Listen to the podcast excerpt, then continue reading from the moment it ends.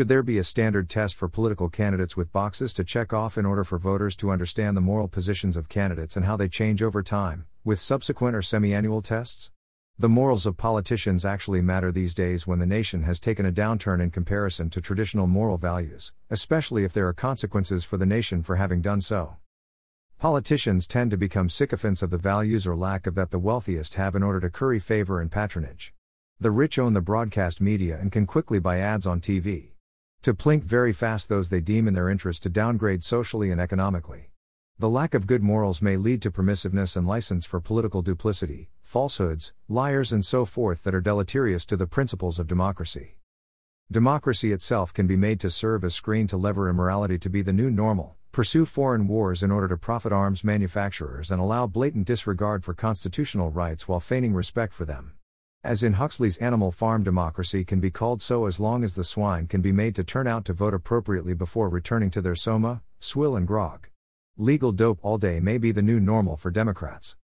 If the people are made not to care about morals besides tolerance for anything, human rights and the quality of life tends to decrease. A simple morality exam of 100 questions should be enough to get the opinions of politicians on record. The rich and broadcast media promote atheism and evolution intensively in the media and assume that there is no God or possibility thereof. They are quite firm in their opinions throughout Hollywood and inculcate their values in the masses of the world so far as they can. Yet it is an unreasoned opinion, or at least inadequately reasoned. Theoretically, in a multiverse, God has unlimited opportunity to exist in logical structures simultaneously with evolution, predestination, and salvation of the elect.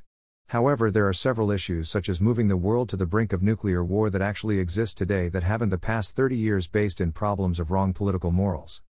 Failing to have a basic national income is also a moral issue as well as an economic one. Failing to have an expedited universal health care system to serve when loopholes exclude many, such as having two places to live on private property in warm and cold climates because they can't afford to build a home, or are elderly legal residents that didn't qualify for Social Security and so forth, is another moral and economic issue.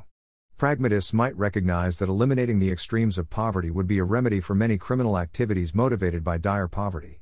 The comfortable have several unreasoned ideas about capitalism, socialism, axiology, value theory, and political economic philosophy and may be fast on their way to hell. Preventing the poor from being prosperous by letting them have no chips to enterprises of their own work or construction is expensive, as are the costs of prison and drug rehabilitation.